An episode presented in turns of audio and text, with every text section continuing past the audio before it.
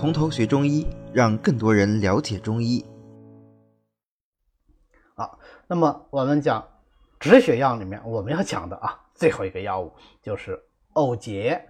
呃，其实藕节这个药呢，我还是稍微犹豫了一下的，因为我觉得这个药好像不像是我们平时啊经常讲到的本草这一类的药，总觉得有点呃，好像太低级，是吧？啊，就不太想讲。但是后来为什么要讲呢？因为它效果确实是好啊！你别看它长得丑啊，效果确实是好。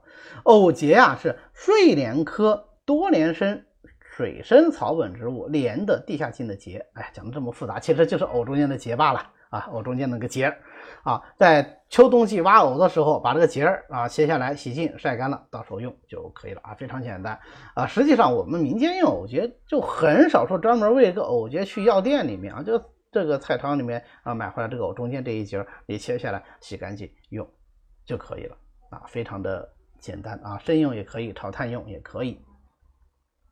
那么藕节的主要这个药性特点呢是干涩而平的，能够归肝经、肺经和胃经啊，肝、肺、胃、经啊，它的主要功效是什么呢？它主要功效非常的单纯，就是收敛止血。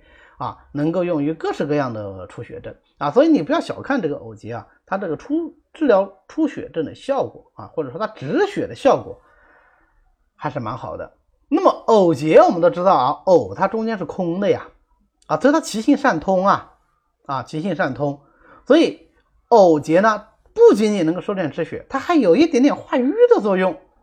这个化瘀的作用呢，就能让它止血而不流瘀。啊，那么对于这种上部的出血就尤其好。那什么叫上部的出血呢？啊，鼻子出血啊，啊，口腔出血呀，啊，吐血呀，咳血啊，啊，这都上部的出血，对吧？